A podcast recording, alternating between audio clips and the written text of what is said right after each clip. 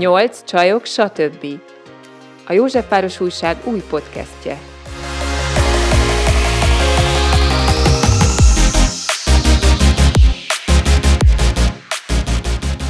Sok szeretettel köszöntjük a Nyolc Csajok stb. podcast hallgatóit. A mai adásunk az egy kisé rendhagyóra sikeredett, ugyanis nem bent vagyunk a stúdióban, hanem kijöttünk terepre. Itt vagyunk Tóth Gyöngyinél, és azért jöttünk ki hozzá, mert pici babával van itthon, úgyhogy nem akartuk berángatni a stúdióba.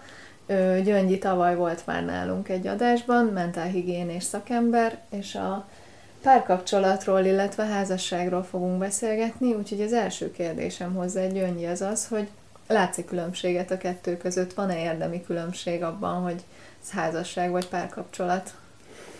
No, hát először is nagyon köszönöm, hogy kijöttetek ide hozzánk, és hogyha ilyen kis baba hangot hallanak majd a hallgatók, akkor elnézést miatta, de remélem, hogy nem fogja Túl elnyomni. a hang.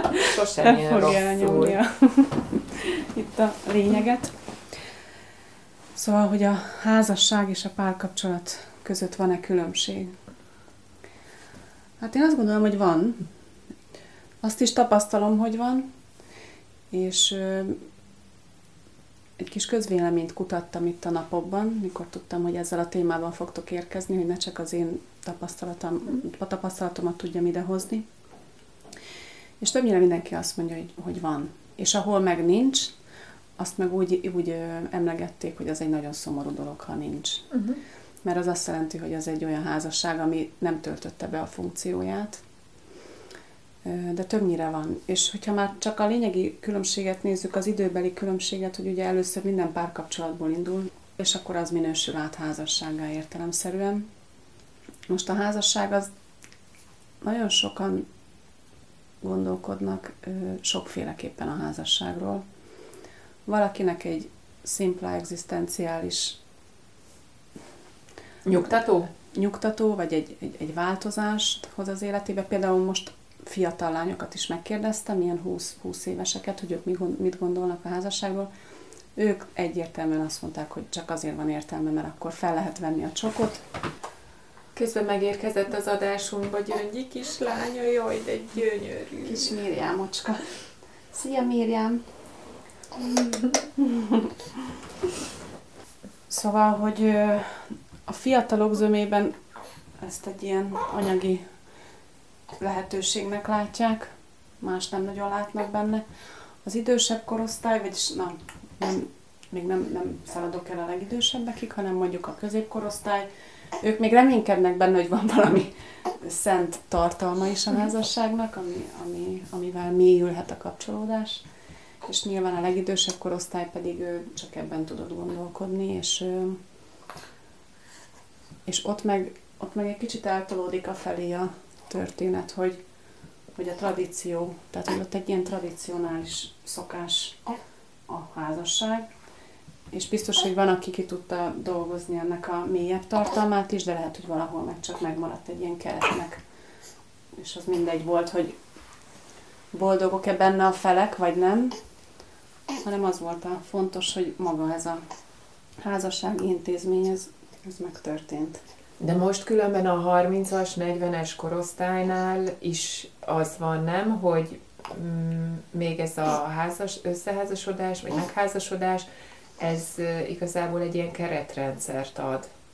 Tehát, hogy még benne van a keretrendszer, jó, benne van persze az egzisztenciális biztonság, amit mondasz te is, hogy akkor föl lehet venni a csokot, meg a, a nem tudom milyen dolgokat, de mást különben mi az, amiben, mi az, amiben megváltozik a kapcsolat, tehát megváltozik a kapcsolat minősége azáltal, hogy, hogy egy anyakönyvezető előtt egy más szemébe nézünk mélyen, és azt mondjuk, hogy igen, én ezt veled szeretném csinálni végig a további éveken keresztül. Uh-huh jóban, rosszban. Az van, van ilyen az anyakönyvvezetőnél? Azt már én arra nem Ó, emlékszem. Ott is van ilyen, hogy jóban, rosszban? Nem emlékszem rá. Igen, engem, engem az érdekel ebből, hogy uh, itt mi az, ami miatt megváltozik a, a történet? Mi az, ami, amin egy papír tud változtatni? Az a, fogadalom, ígéret, az a döntés, amiben itt beleállunk, hogy ez ettől változik meg? Én azt gondolom, hogy ez egy mélyebb összetevős dolog, mert nem a papírról van szó elsősorban, hanem egy rituális, egy hagyományos rituáléról így, így tudom megfogalmazni. És régebben ugye úgy élték az emberek az életüket, meg úgy éltek a társadalmak, hogy nagyon-nagyon sok ilyen rituális szokás volt a, a, a társadalmon belül. Tehát például voltak férfi avatók, nővé avatók, akkor ugye voltak szülés felkészítő szeánszok, és akkor ugyanígy a, a párokat is úgymond a közösség a házassági szertartáson belül összeadta. És ezeknek a rituális történeteknek vannak nagyon mélyreható hatásuk, amiknek most már nem nagyon van jelentősége.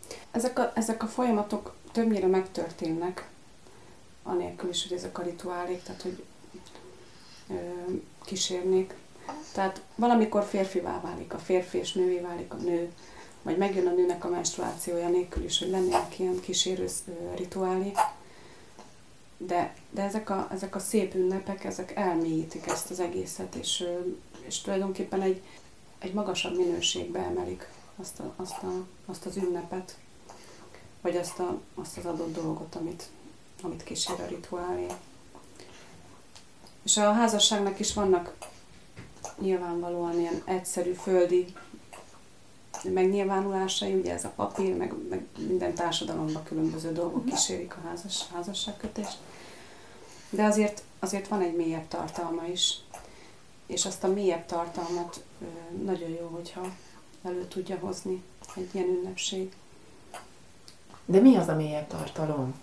Na és mi az a mélyebb tartalom? Hát én csak a saját tapasztalatomról tudok beszélni. Én nem tudom, hogy nyilván mindenki máshogy éli meg. Van, aki azt mondja, hogy neki nincs szüksége házasságra, mert ő ezt a párkapcsolatba is be tudja hozni. Én nem tudtam behozni a párkapcsolataimba ezt a mélyebb minőséget, sőt, a házas, az előző házasságomba se tudtam behozni ezt a mélyebb minőséget, ö, míg akkor sem össze voltunk házasodva. Mert egyszerűen nem telt még el annyi idő, és nem voltam még olyan ö, mind önismeretileg, mind az élet ismeretileg nem voltam még olyan szinten, hogy, hogy ő meg tudja élni a mélyebb, mélyebb valóságát ennek. Én, amit most így meg tudok fogalmazni, az, az valami olyasmi, hogy a párkapcsolat az olyan, mintha vagyok én, van a másik, és egymáshoz látogatunk, mondjuk, ha, ha úgy, úgy, úgy nézzük, hogy mintha neki is lenne egy háza, mondjuk szimbólumokban beszélek, neki is van egy háza, nekem is van egy házam, és egymást látogatjuk. Én elmegyek az ő házába, körbenézek, megnézem, jól érzem-e magam benne, mi tetszik, mi nem tetszik, és akkor ő is átjön az én házamba, és megnézi, mi tetszik, mi nem tetszik, és akkor időnként jól érezzük magunkat, és, és megnézzük, hogy mi lehet ebből. Az, hogy mitől válik végül, tehát hogy mitől lesz az, hogy két ember úgy dönt, hogy, hogy ők egy közös házat kezdenek el építeni, és nem csak nézegetik egymás házát, azt szerintem ez egy misztikus dolog. Azt, azt, azt nem tudom, hogy valaki megfejtette -e már, én, én biztos, hogy még nem fejtettem meg, lehet, hogy majd tíz év múlva megfejtem, de, de én most még nem tudom, hogy mitől van az, hogy, hogy két ember úgy dönt, hogy na, hogy mi most bele, belefogunk abba, hogy akkor most egy közös házat építsünk. A házasságot ezt egy olyan dolognak tartom, ami, ami különbözik a párkapcsolattól, hogy ott már nem a másiknak van egy háza, meg nekem van egy külön házam, hanem abba teszünk energiát, hogy egy közös házat építünk. És ez azzal jár, hogy én nagyon-nagyon sok mindent a személyiségemből engedek, hogy, hogy eltűnjön, amire nincs szükség a kapcsolat, ami, ami, ami nem is, hogy eltűnjön elnézést, mert nem, nem, nem lehet kizárni személyiségjegyeket, de hogy, hogy folyamatosan nyitott vagyok arra, hogy ránézek a, a saját ö, fejlődésem és a párkapcsolat fejlődése érdekében is arra, hogy mi az, ami, mi az, amit már nem akarok fenntartani, mi az a működés, amit már nem akarom, hogy meghatározzák a hétköznapjainkat.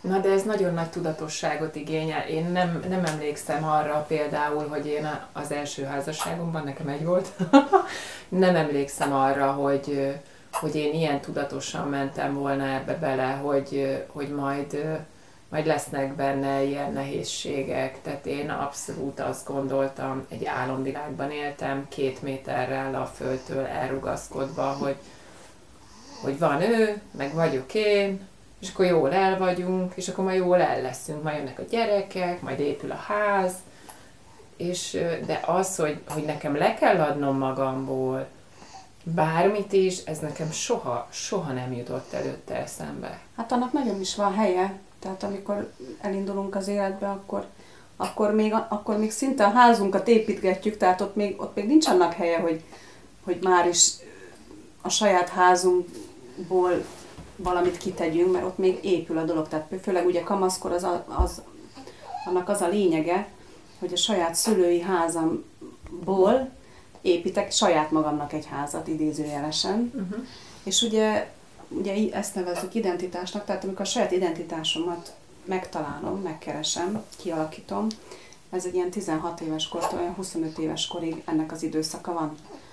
Most ha valaki 22 évesen összeházasodik, nyilvánvaló, hogy nem, nem azzal fogja kezdeni, hogy amíg félig felépült házat már ott hagyja, és, és indul egy következőbe. Tehát azt gondolom, hogy a, a tehát meghatározza a házasságot, tehát szerintem meghatározza a házasságoknak a minőségét az, hogy éppen mikor, mikor köttetik az.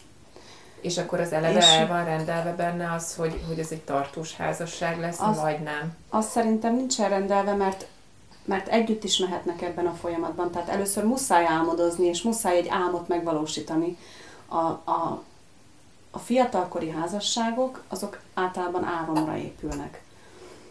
Ahogy mondod, hogy ott még nem az önismeret, ott még nem az a lényeg, hogy én hova akarok fejlődni, ott az a lényeg, hogy ó, valamit, létre, valami, valamit meg akarok élni, valamit létre akarok hozni, valamit, ö, ö, valamit el akarok él, érni, amit hall, amiről hallottam, hogy nagyon jó de nincs még igazán, mert vagy láttam a szüleimen, hogy tényleg jó, vagy azt láttam, hogy abszolút nem jó, vagy azt láttam, hogy nem is tud létrejönni, de ettől függetlenül azért minden, többnyire nagyon-nagyon sok emberben ott van az a vágy, hogy azért ki kéne próbálni, hát ha ez mégiscsak egy jól működő dolog, és annak még nagyon-nagyon sok része a biztonságról szól leginkább.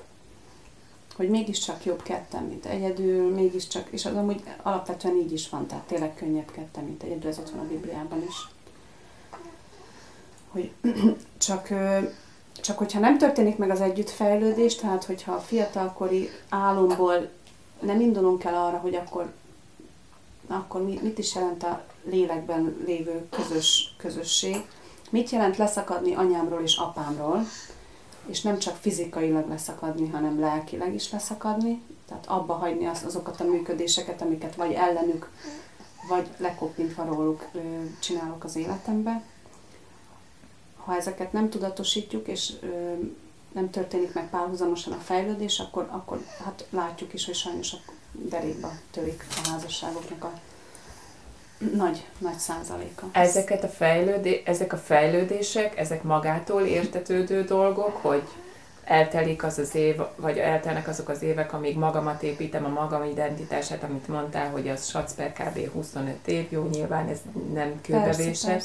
Tehát, hogy, hogy utána automatikusan jön magától a fejlődésre való igény és vágy, vagy, vagy kell, ott nekem, kell ott nekem, hogy valaki megállítson, és azt mondja, hogy figyú, akkor eddig ez volt, jó, jó volt neked, azt csináltál, amit akartál, de most az hogy el kell kezdened fejlődni. Tehát, hogy ez jön magától, a fejlődés jön magától, vagy, vagy meg lehet úszni? Ezek az életkori krízisek, ezek nem hagynak nyugton minket, tehát hála Istennek jönnek belülről is, de jönnek kívülről is, tehát hogy ezek így de ezekre, ha jól gondolom, lehet nemet mondani. De Tehát, lehet azért rájuk. van, aki ezt meg Absz- tudja úszni. Abszolút lehet rájuk nemet mondani, minden, minden élethelyzeti, vagy bármilyen krízis is az életünkben két utat kínál fel. Az egyik az, hogy továbbfejlődjünk, és hogy egy másik emberé váljunk általa, vagy pedig egy olyan utat, hogy haladok a megszokott kis biztonságomban is, köszönöm szépen, nem, nem szeretnék beleállni a nehezebbe, meg a, mert azért az, hogy, hogy megváltozzak, az mindig egy kicsit nehezebb. Ott el kell hagyni sokszor a biztonsági zónákat, a megszokásokat, az automatikus működéseket, és, és az, az nagyon sokszor hoz elő félelmeket, meg mindenféle pánikot, mert ugye az ismeretlen az mindig félelmetes. És az, hogy fiatal korban köttetik egy házasság, vagy idősebb, ideális esetben egy tudatosabb, mélyebb önismerettel rendelkező korban, az mennyiben befolyásolja a sikerességét, vagy lehet-e azt mondani, hogy mondjuk nagyobb az esély arra, hogy ha, ha idősebben házasodsz, akkor az jobb lesz, vagy ugyanúgy futhat mellé egy dolog, mert akkor meg már mondjuk, nem tudom, kétségbeesésből keresünk valakit nagyon gyorsan. Hát ha kétségbeesésből, akkor, akkor nem a tudatosságból. Persze. Tehát, hogyha kétségbeesésből, akkor ugyanúgy program szerinti választás van, az ott, ott megint csak van lehetőség arra, hogy ezt a kapcsolaton belül meghaladja a két fél, csak, csak nehezebb, és nagyon ritka sajnos. Tehát, hogy, hogy nehéz, amikor, ne, ritka az, amikor két ember egyszerre ébredne rá arra, hogy hú, hallod, én egy másféle életet szeretnék élni. és, és mind a kettő beláll abba, hogy akkor a megszokott formációt, amit addig tartottak a saját biztonságuk miatt, azt elengedjék. És mondjuk megengedje az egyik fél a másiknak, hogy valaki olyanná váljon, ami, amilyen addig mondjuk nem volt. Vagy olyan dolgokat kezdjen el csinálni, amiket addig nem. É, nekem bennem itt, itt jön az a kérdés, hogy akkor, hogy akkor ugye van a szeretés egy oldalról. Meddig, meddig szerethetem a másikat, vagy nyilván ameddig csak akarom, meg ameddig csak tudom, de hogy, hogy meddig, tehát van, van ez a fejlődés, ami nyilván, nyilván nem ugyanabban a dinamikában zajlik, ha egyáltalán zajlik. Valaki fejlődik, valaki nem fejlődik, valaki lassabban fejlődik, másfelé fejlődik. Honnan tudom azt én, hogy meddig tartozunk össze, vagy hogyan tudom én elérni azt, hogy mi, mi, mi egy életet le tudjunk élni így is. Hogy, szóval nehéz a kérdés, igen, már belegabajottam. Med, meddig, meddig, honnan tudom, hogy, hogy hogy, hogy meddig tart a mi utunk, a, meddig, a mi közös utunk. Mert ugye régen az volt, hogy amíg a halálágot szakított, olyat szagol, tehát hogy az életed végéig, de most már ez nem így van. Most már, most már kilépünk, felrúgunk házasságokat, vagy azok, uh-huh. azok maguktól, nem nyilván nem maguktól, de hogy, de hogy így véget érnek. Uh-huh. És hogy bennem, bennem áldan ott van ez a, ez a ez a dilemma, hogy akkor most én nem szerettem eléggé, például az én házasságomon belül, nem ment volna tönkre a házasságom, hogyha én még jobban szeretek, ha én még jobban oda teszem magamat. Biztos, hogy lehet mindig még jobban szeretni. Akkor te ott ennyire voltál képes. De hogyha jobban szeretek, akkor... Tehát, hogy a...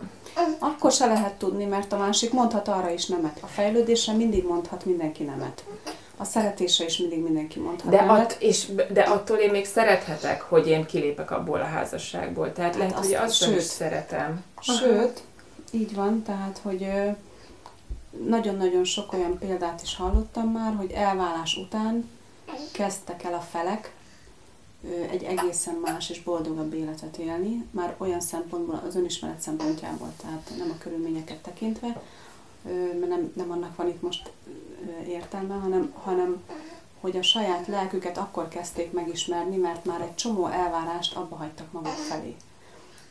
Ugye, hogy amikor minták alapján, vagy ilyen ö, álmodozás alapján házasodunk 20 éves korunkban, hogy ú, akkor ott, ott van egy magunkról egy ilyen elképzelés, hogy én majd milyen feleség akarok lenni. Ugye van egy ilyen egy ilyen kép, képzelgésem magamról, egy ideálom magamról is, de van ugye a társamról is, a férjemről is, hogy, hogy ő neki milyennek kéne lennie.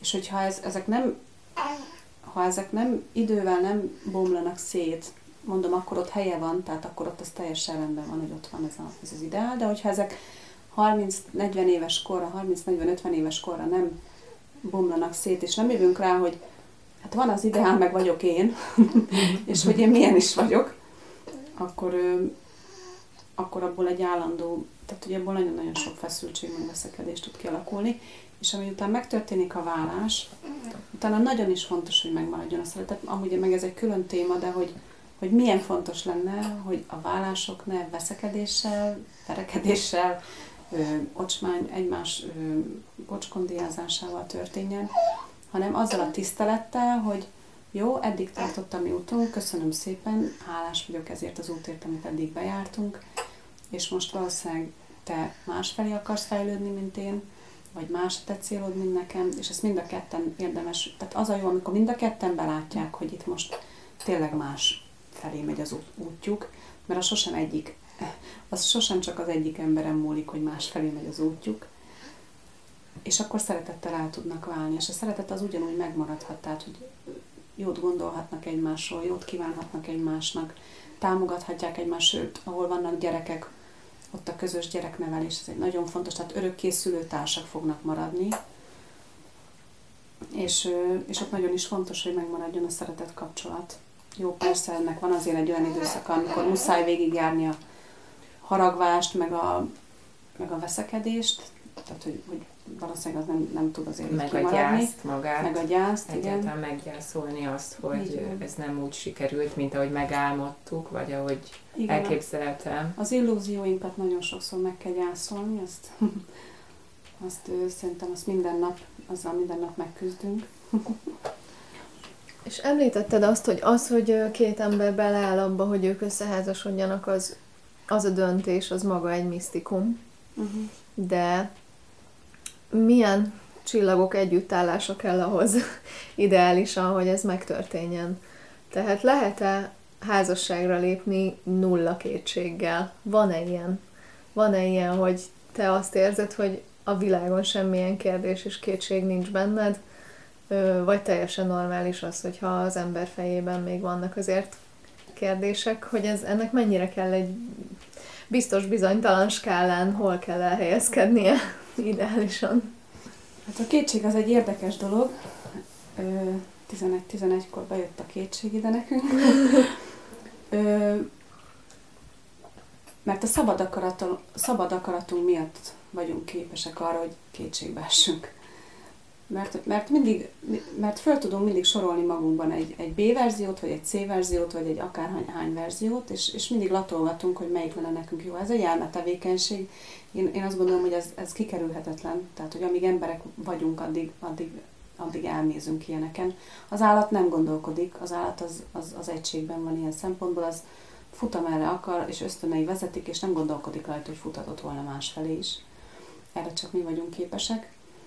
Viszont ö, arra is megvan a szabad akaratunk, hogy ezt felismerve, hogy ott van ez a kétség, úgy, úgy gondoljuk, hogy nem, nem, nem engedjük, hogy széthúzzon minket két felé, ugye benne van a szóban, hogy kétség, tehát hogy, hogy kettő vagy több út felé vinne az el, hanem úgy, úgy gondolom, hogy én, vagy úgy gondoljuk, hogy, hogy, hogy, hogy egységben leszünk mégis. Tehát, hogy azt választjuk, hogy, a kétség helyett egység. A kétség helyett az egységet választjuk. Például ez egy nagyon-nagyon jó a kétségre, ha becsukjuk a szemünket, és ez azt jelenti így szimbolikusan, hogy, hogy egyszerűen elcsendesedünk, és abba hagyjuk az elmetevékenységet. Mert logikailag soha nem fogjuk tudni, hogy ki az, akivel az életünket jól le tudjuk élni. Tehát nem tudjuk kilogikázni általában 20 évesen még logikázunk ezen, hogy Hú, ő de még... fontos mondat ez tényleg, hogy nem tudjuk kilogikázni. Nem tudjuk kilogikázni, mert nem látunk a jövőbe se, nem látjuk, hogy a másik, tehát a káosz elmélet alapján bárki bármilyen percben bármilyen döntést hozhat. És az az ember, aki ott van mellettem, az, az holnap lehet valami teljesen másik ö, személyiséget választ magának, vagy, vagy itt, tehát bármi lehet. Úgyhogy nem fogom tudni kilogikázni, hogy, hogy ki a legjobb társam nekem, és ezért mondom, hogy misztikum, mert hogyha meg elcsendesedek, és csak hallgatok a szívem belső ö, hangjára, vagy a be, nem, nem is tudom, hogy ki hogy fogalmazza ezt, én egy ilyen belső hangnak nevezem, vagy isteni sugallatnak, vagy isteni hangnak. Ö, valaki úgy nevezi, hogy, hogy, ö, hogy azt kell megnézni, hogy mi a könnyű, mit érzek könnyűnek, mit érzek teresnek, akkor az meg fogja mondani. És, és a, a, van egy olyan... A teres, az, a, csak ezt hogy szakítsa meg, a teres az mit jelent? Hogy, hogy ha arra gondolsz, mondjuk arra az emberre, akkor azt érzed, hogy így megnyílik a tér. És nem tudod, hogy mi Értem. miatt, de olyan, olyan uh-huh. teres. Ha meg mondjuk a gipszjakabra gondolsz, akkor meg így bezáródik a tér. Tehát olyan, olyan szűkös, olyan, olyan már jönnek az elmetevékenységek, már ö, csomó mindent hozzákapcsolsz, érzed, hogy úgy olyan fészkelődik benned egy ilyen valami, ami nem jó, és, és, és ez a, ezt, ezt, ezt a munkát, ezt a belső munkát, ezt a csend, ez nagyon, nagyon nagyban hozzá tudja segíteni, hogy meghalljuk a belső hangunkat, és, és, és bízunk a belső bölcsességünkbe, mert, mert a logika az ebben nem, nem túlzottan segít. És a tapasztalatod szerint egyébként ezt mennyire használják az emberek? Tehát, hogy mennyire jellemző, hogy nem, nem logika alapján döntenek, vagy választanak párt, hanem próbálják ezt a belső csendet követni? Én azt vettem észre amúgy, hogy az emberek nagyon sokszor követik a belső hangjukat, viszont nagyon kevésszer fogadják ezt el magukba. Hm. És követik bár a belső hangukat, mert, mert a belső hanggal áll össze a külvilág is. Tehát a belső hang manifestálja a külvilágnak a történéseit is.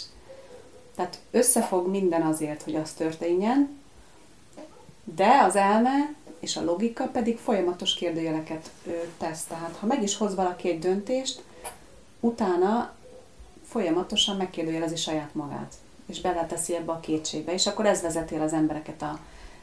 Biztos ismeritek ezt az állapotot, amikor éjszakákon keresztül gondolkozik, hogy most a jó döntést hozott, vagy rosszat.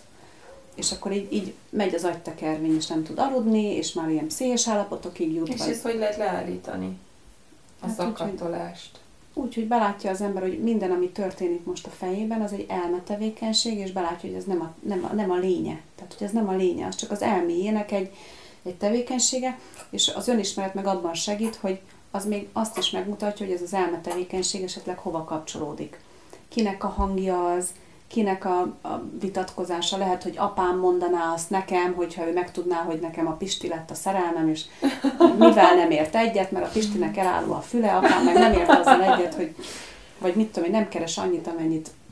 Szóval, hogy, hogy ezek, a, ezek az elmetevékenységek, ezek tanult történetek, tehát ezeket általában eltanuljuk valakitől, a környezetünkből, többnyire a szüleinktől, és ezeket, hogyha fülön csípem magamban, hogy aha, hát ez nem is az én gondolatom, nem is az én igazam, tehát nem is, ez nem is az én igazságom, ez valaki másnak a gondolata, másnak a logikája, akkor, akkor meg tudom annak a részemnek mondani, hogy figyelj, köszönöm szépen, hogy itt vagy bennem, de itt most így nem, itt most nem igaz, nem mondasz igazat. Ez így most nem igaz, hogy te most ezt így felsorakoztatod.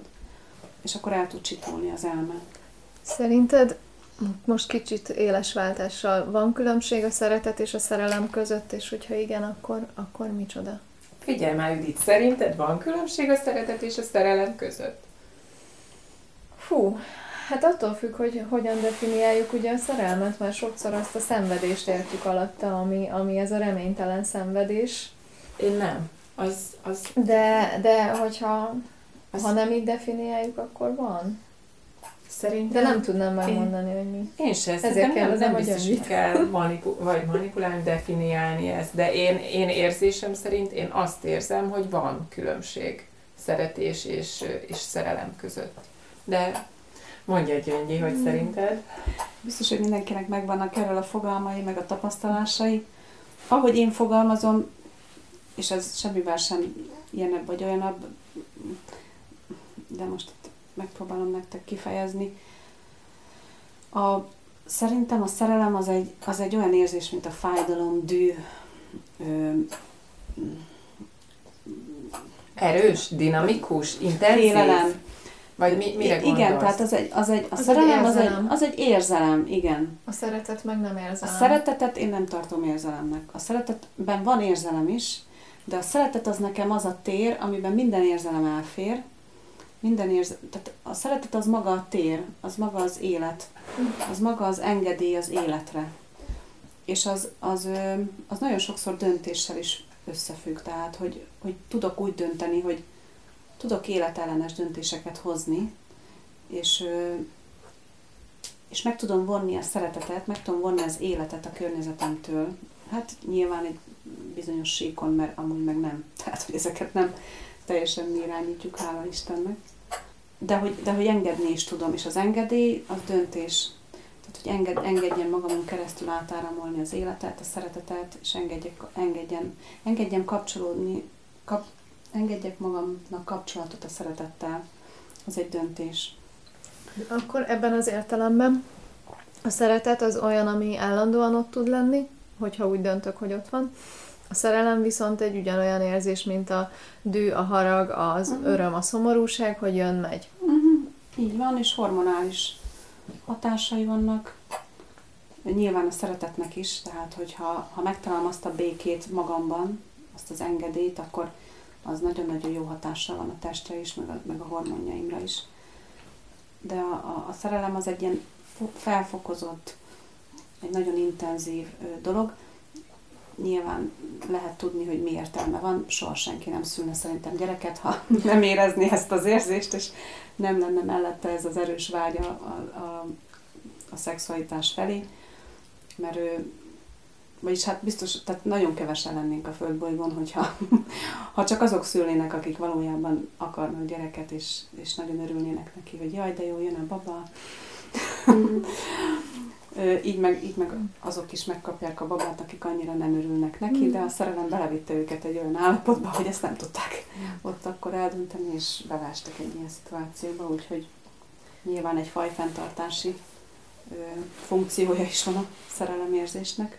És akkor egy hosszú távú kapcsolatban legyen az párkapcsolat vagy házasság, melyikre alapozzunk inkább? Hát mind a kettőre. hát el... Amikor vállalkozunk, az már tudatos, nem? Persze. Uh-huh. Csak hogy ebből a szerelemre akkor hatalmas, nem nagy, hatalmas nagy vakszerelem érzéséből érdemes házasodni? Hát vagy... azért, a, ha nem társul hozzá a szeretet, akkor, akkor az egy uh-huh az nagyon pusztító is tud lenni. Az, van olyan, hogy a szerelemhez nem társul szeretet? Hát persze. A, függ, a társfüggő. Van olyan, hogy a dühhöz nem, nem társul, még vala, nem társul szeretet. Én ezt azért valahogy Tehát, hogy... úgy gondolom, hogy, a, hogy ebben az első szerelem állapotában még nem a valóságot látjuk a másikból.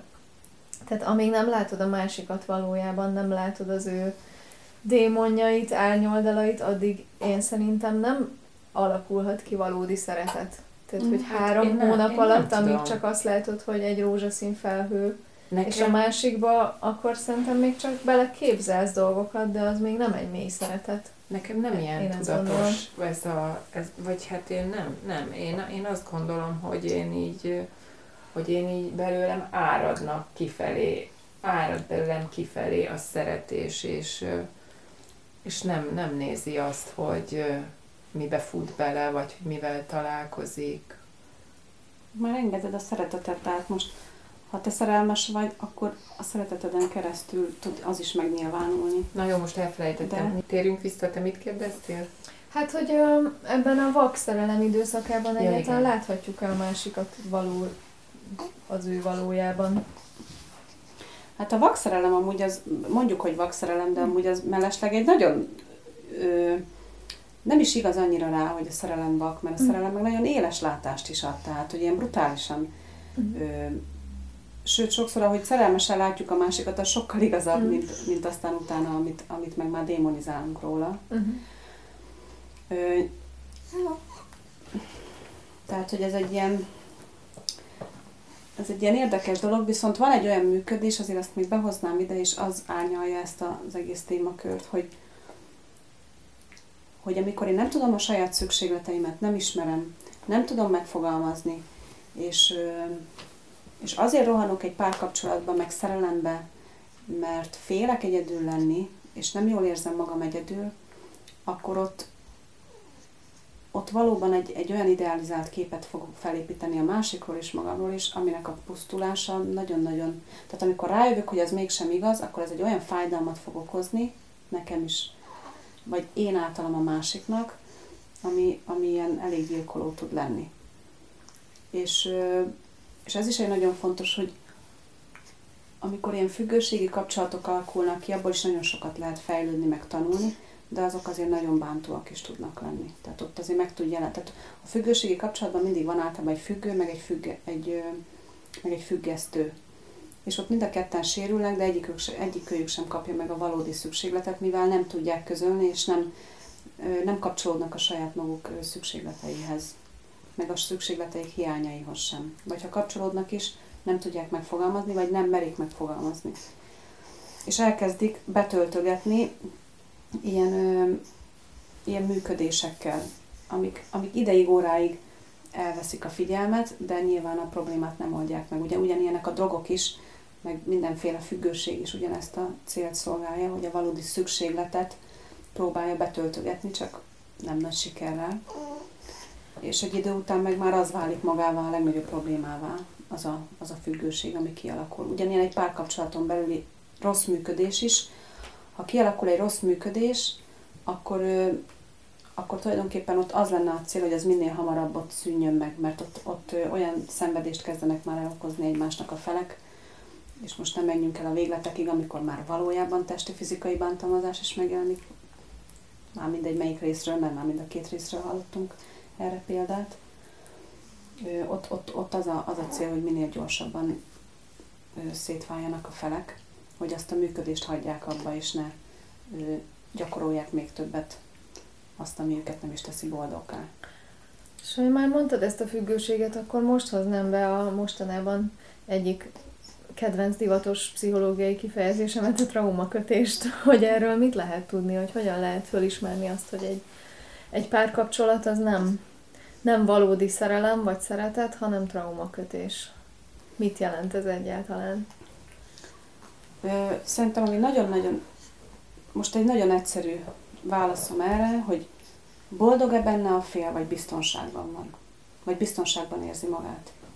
És most a biztonságot nem szó szerint értem, hogy valódi biztonság, hanem hogy, hogy a megszokott sémáiban lévő biztonságot éli a fél. Aha. És itt a megszokott sémák alatti biztonság alatt azt értem, hogyha mondjuk bántást kapott gyerekkorában, akkor, akkor neki a bántás a biztonságos. Az lesz a biztonságos, igen. Tehát, hogyha ilyen se veled, se, se nélküled viszonyokról beszélünk, hogy ott hagy, nem lehet rá számítani, mm. kiszámíthatatlanak a reakciói, nem következetesen viselkedik, nem számíthatok rá, abban érzem magam biztonságban. Így van. VS az ellenoldal, hogy boldog-e. Hogy boldog, boldog-e, illetve a boldogságban rengeteg ö, ismeretlen tényező van. Tehát a boldogság az nem tud létrejönni a megszokott sémák alapján, hanem, hanem a boldogságban mind a két fél vállalja a folytonos változásnak a bizonytalanságát. Az, hogy, hogy, hogy az egyik percben és, és ez, nem, ez, nem, ez nem azt a bizonytalanságot jelenti, hogy egyik percben úgy gondolja, hogy szeret, a másik percben meg úgy gondolja, hogy nem szeret. Nem ezt a bizonytalanságot, hanem azt, hogy, hogy hagy, meghagyjuk a teret arra, hogy bármi előjöhessen, akár fizikai síkon, bármilyen, mondjuk valakinek valamilyen fáj, akkor meg, meg, meg, megjelenhet a térben az a fájdalom, de ugyanígy megjelenhet a lélekben is. Van, van olyan, aki egy kapcsolaton belül mondjuk éveken keresztül mondjuk elkezd, hallottam ilyen történetet, hogy az, a kapcsolatok elején folyamatosan sírt. Nem tudta, hogy miért sírt, csak sírt. Nyilván azért, mert gyógyult meg a lelke, és föl kellett az, annak az elfolytott sok-sok könyvnek jönni, ki kellett tisztulni ennek sok-sok könyvnek, ami, amit addig elfolytott. És hogyha a társa ezen fennakad, hogy jaj, ne legyél már ilyen síros, te olyan boldog voltál, amikor megismerkedtünk, hát nem igaz, már hol van az a, az a lány, akit én megismertem benned, akkor nyilván az nem a szeretet tere, és ott nem tud tovább gyógyulni ez a történet, de, de azáltal, hogy, hogy, hogy a párja ennek teret tudott adni, és azt mondta, hogy sírjál nyugodtan, itt vagyok, és, és nem vette magára, nem ö, vonódott ilyen szempontból be, nem kereste a, a, a, a, az okát, nem kötözködött. Nem kell csak... keresni az okot? Nem kell kérdezni? Hát lehet kérdezni, le, olyan szempontból lehet keresni az okot jó indulattal, hogy de, de a jelen, jelenre nézve nem kereste az okát. Tehát nem azt nézte, hogy biztos azért sírsz, mert... Mert, mert én rosszat csináltam mert, neked. Mert én rosszat csináltam, vagy már tegnap... Mert rossz a kávé, amit főztem, bezzeg a múltkor még íz lett, igen, a múltkor igen, még igen, így szeretted. Igen. Aha, Hanem, hogy úgy, úgy, úgy tudja az okát, hogy mind a ketten tisztában vannak vele, hogy a múltnak meg kell gyógyulnia valahogy, hogy, hogyha ilyen traumákon keresztül megy valaki keresztül, és hát ki az, aki nem megy traumákon keresztül gyerekként. Ö, tehát, hogy, hogy mindenkinek van gyógyulni valója, és hogy ezt a gyógyulást csak így hagyni, hogy megtörténjen, és nem, nem beleakadni. nem, nem belehúzni a Ó, jelenbe ez, azt a dolgot. milyen tudatosság kell? Hát ehhez szuper, hiper tudatosság kell, hogy ne akadjál fönt. Mhm, Hogy ne vegye az ember. Mert nyilván neki is van egy programja, igen, a párnak is, igen. annak meg lehet, hogy az, az a benyom programja. egy gomo- nyomógombot a másiknál, és, és hú, útvesztő ez a párkapcsolat. Útvesztő. Komolyan mondom. De az a jó Nagyon benne, hogy durván nehéz. Főleg minél inkább jobban akarod csinálni, vagy hát jól szeretnéd Szerintem csinálni. ez egyébként tök felszabadító. Tehát, hogy, Így hogy van. amióta én ezt a szemléletet viszem, hogy, hogy ne vegyem magamra, és ne rögtön magamba ke- kezdjem el keresni a hibát, hanem csak teret adjak a másiknak. Neked, neked ez Hogy ezt valószínűleg kiadhassa. azért, Azóta nekem sokkal könnyebb. neked meg azért nem könnyű ez, mert én pont azt a programot hozom az anyámtól, hogy, hogy nem adunk teret. Mhm. Nem, nem, nem adunk teret ilyen dolgoknak. Keressük azokat mindig, nagyítóval. Mhm. Én egy Sherlock Holmes vagyok, de vagy legalább kettő veszett el bennem. Egy Poirot és egy Sherlock Holmes, akik állandóan így kutogatnak, hogy igen, akkor ez miért is van, hogy lehet, akkor mit rontottam el, jó, nem én rontottam el, felmentem magam, akkor a másik. Titkol a másik valamit. Tutira titkol valamit, és így élni. Na, ez a kon- anyám. Ez a kontroll az, ami boldogtalanná tesz. Pont az Jó. ilyenek. És, Igen, de nem csak téged, mind, mindannyiunk, tehát ez mindenkiben ott van. Most nem- nem csak így neked személyesen mondom, Jó, Zsófi, nehogy, ma, nehogy magadra vegy, Ugye látod? Így van, nem is veszem magamra. Nem neked mondom ezt most, hanem, hanem magára erre a működésre, hogy amikor gyerekek vagyunk, akkor nem tudunk máshogy védekezni, csak ilyen mechanizmusokat kiépítve, ilyen elkerülő mechanizmusokat építünk ki, hogy ne érjen hozzánk el az a, az a bántás, vagy, vagy ne éljük meg olyan szenvedősen azt a tehetetlenséget, amit gyermekként amúgy megélünk. Hát a gyerek milyen tehetetlen már? Teljesen ki van szolgáltatva. Most ez a kicsi baba is teljesen ki van szolgáltatva mindenben nekem. És egy nagyobb gyerek is ki van szolgáltatva még a szüleinek nagyon sok mindenben. És hát egy gyerek nem tud más csinálni, csak ilyen ö, kontroll és védelmi tevékenység, vagy ö, működéseket kiépíteni maga köré. Mondjuk erre példát.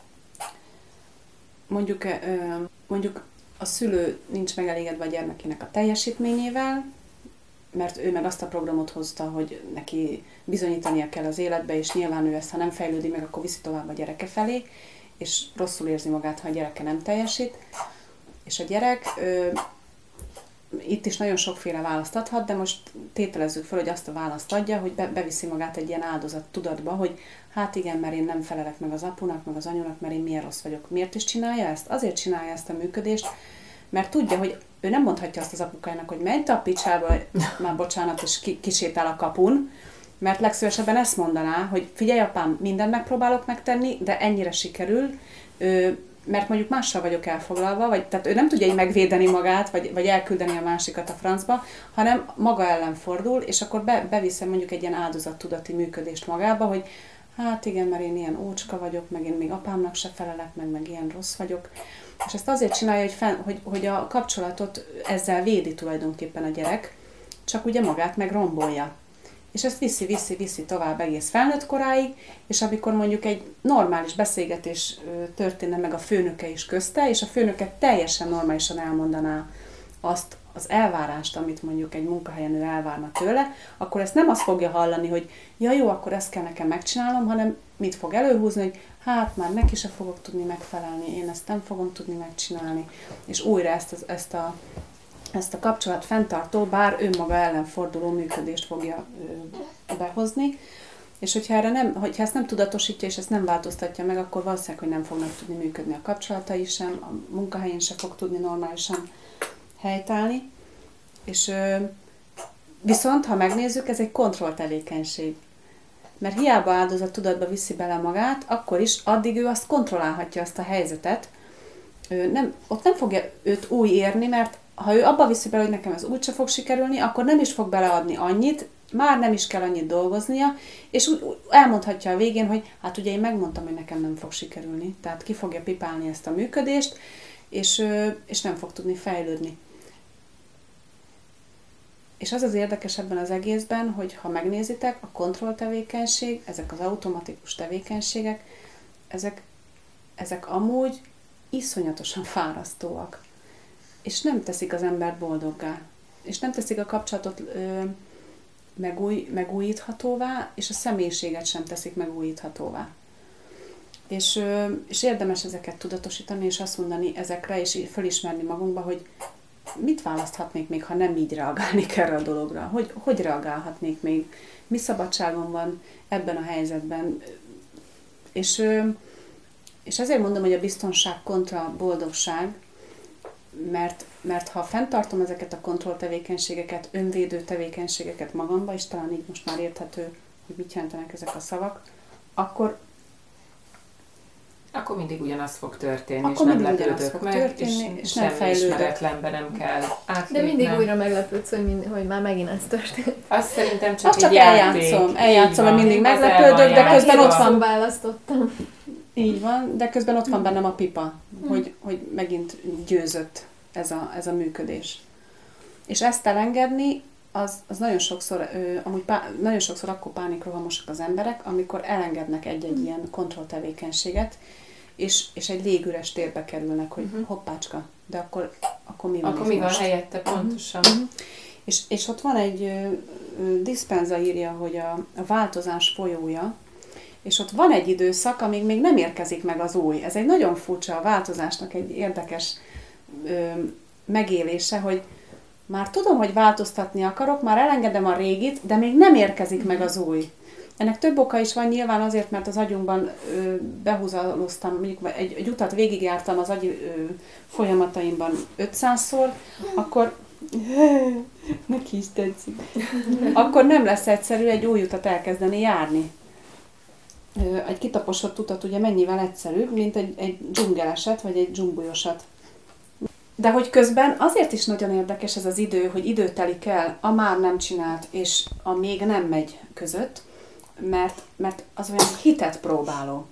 Az egy olyan, az egy olyan nagyon, nagyon érdekes, hogy, hogy megyek át a folyón, még nem vagyok a túlparton, de már nem vagyok az előző parton sem, és, és na, ott, ott van az, hogy így pánikrohamot tudnak az emberek kapni, hogy akkor most így mi van. Nem tudom, hogy ki vagyok, már nem az vagyok, aki voltam, és nem is akarok az lenni, de basszus, hát akkor ki leszek? Hát nem működik az, amit akarok, nem, próbálom, de nem megy, nem megy, nem megy, és, és ott kell nagyon-nagyon helytállni tudatosan, hogy tudom, hogy ez így kell, hogy működjön, tudom, hogy ezen most át kell menjek, tudom, hogy ez most nagyon sok félelmet okoz, de mégis átmegyek, és mégis megfejlődöm ezt.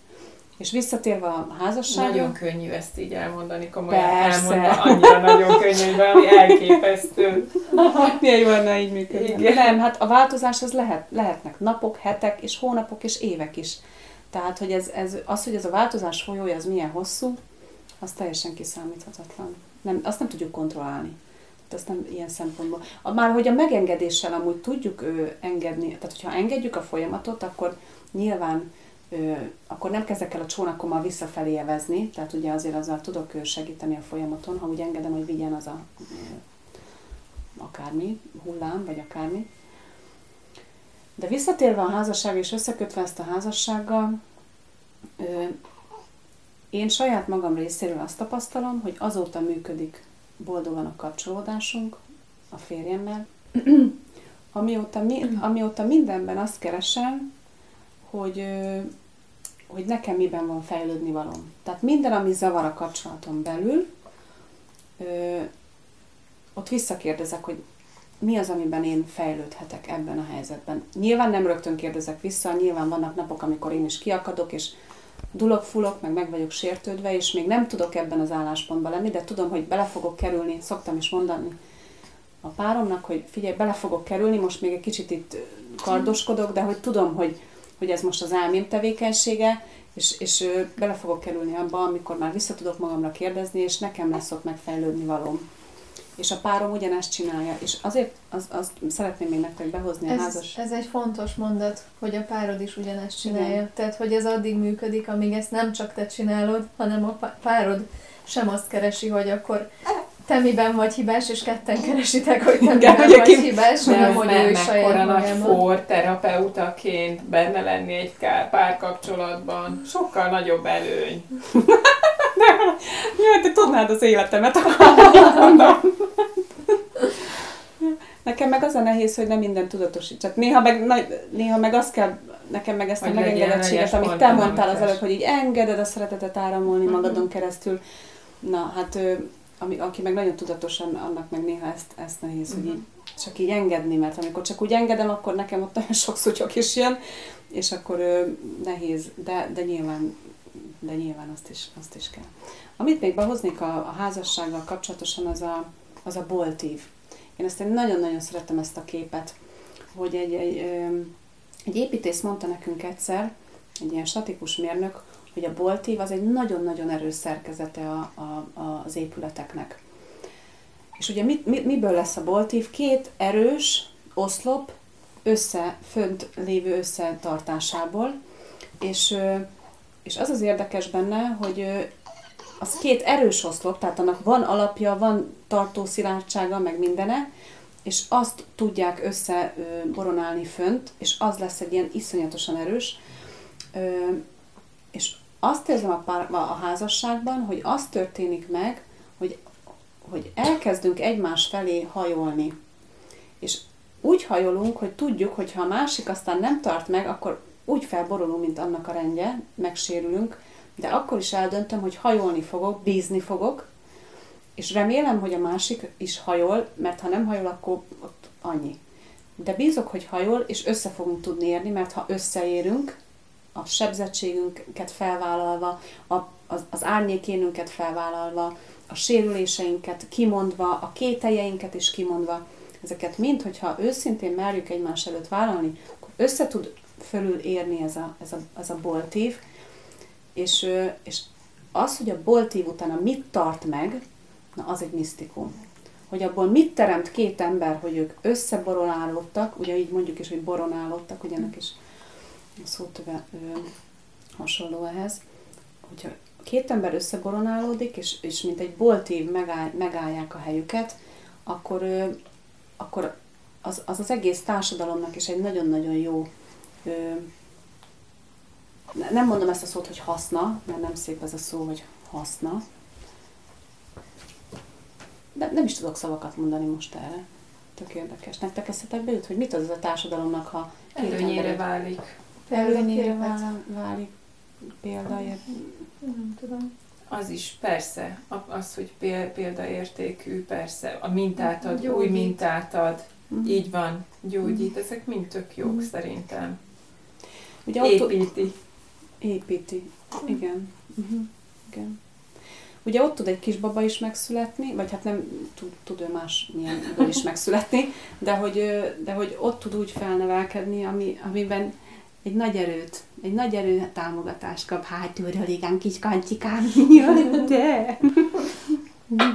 És még annyit még mondanék hozzá, bocsánat, hogy, hogy, hogy ott van a Bibliában, hogy a férfi elhagyja anyját és apját, és ragaszkodik feleségéhez, és lesznek ketten egy testé. És hogy ez még egy nagyon érdekes a házasságban, hogy nem működik úgy, hogyha az ember fenn akar tartani még különböző házakat itt ott, ott idézőjelesen, hogyha szimbolika szerint nézzük, nézzünk erre. Tehát egyszerűen le kell zárni bizonyos kapcsolódásokat, le kell zárni a, szülő felé való függést, és fel kell nőni. és úgy tud, úgy tud megvalósulni egy, egy, egy egyenrangú kapcsolódás utána. Ez a boltív, ez az egyéválásnak a, a szimbolikája. Hát akkor legyen ez egy nagyon szép záró mondat. Nagyon szépen köszönjük, hogy befogadtatok az otthonotokba minket, és így beszélgethettünk. Miriam tök jó fej volt. Nagyon kis visszafogottan tűrte itt a műsorunkat. Nektek, kedves hallgatók, köszönjük szépen, hogy itt voltatok velünk. Reméljük, hogy, hogy sok, hogy jó útravalót kaptatok ebből a műsorból. Én speckó, igen, mert Én újra is. a pofámba kaptam azt, hogy igen, az működik, ezt az el, nekem el kell engedni, mármint, hogy ezt nem, ezt a, elengedni, ezt a Mit mondtál te? Hogy mondtad, hogy fel, fel kell szabadulni ebben? Hogy? Miben is Hogy nem veszem föl? magamra. Hogy nem A veszem magamra, látod? Eszembe se jut, ez ilyen durva. annyi olyan kontroll van bennem, hogy még nem is hagyja, hogy eszembe jusson. Fe, mit, mit, még egyszer akkor várja, most elmondom egyben, hogy Nem veszem magamra nem veszem magamra a másik szarjait. Fel kell, és ez felszabadít. Nem veszem magamra a másik szarjait. Hát köszönjük, hogy itt voltatok velünk. Köszönjük mi is a lehetőséget. Köszönjük szépen. Jó volt erről beszélgetni. Akkor Köszönjük. legközelebb találkozunk veletek két hét múlva, és addig is Igen. instázzatok, lájkoljatok és Igen. hallgassatok minket a visszamenőleg a többi adásainkat is, nem fogtok csalódni. És köszönjük, hogy itt voltatok velünk. Sziasztok! Sziasztok!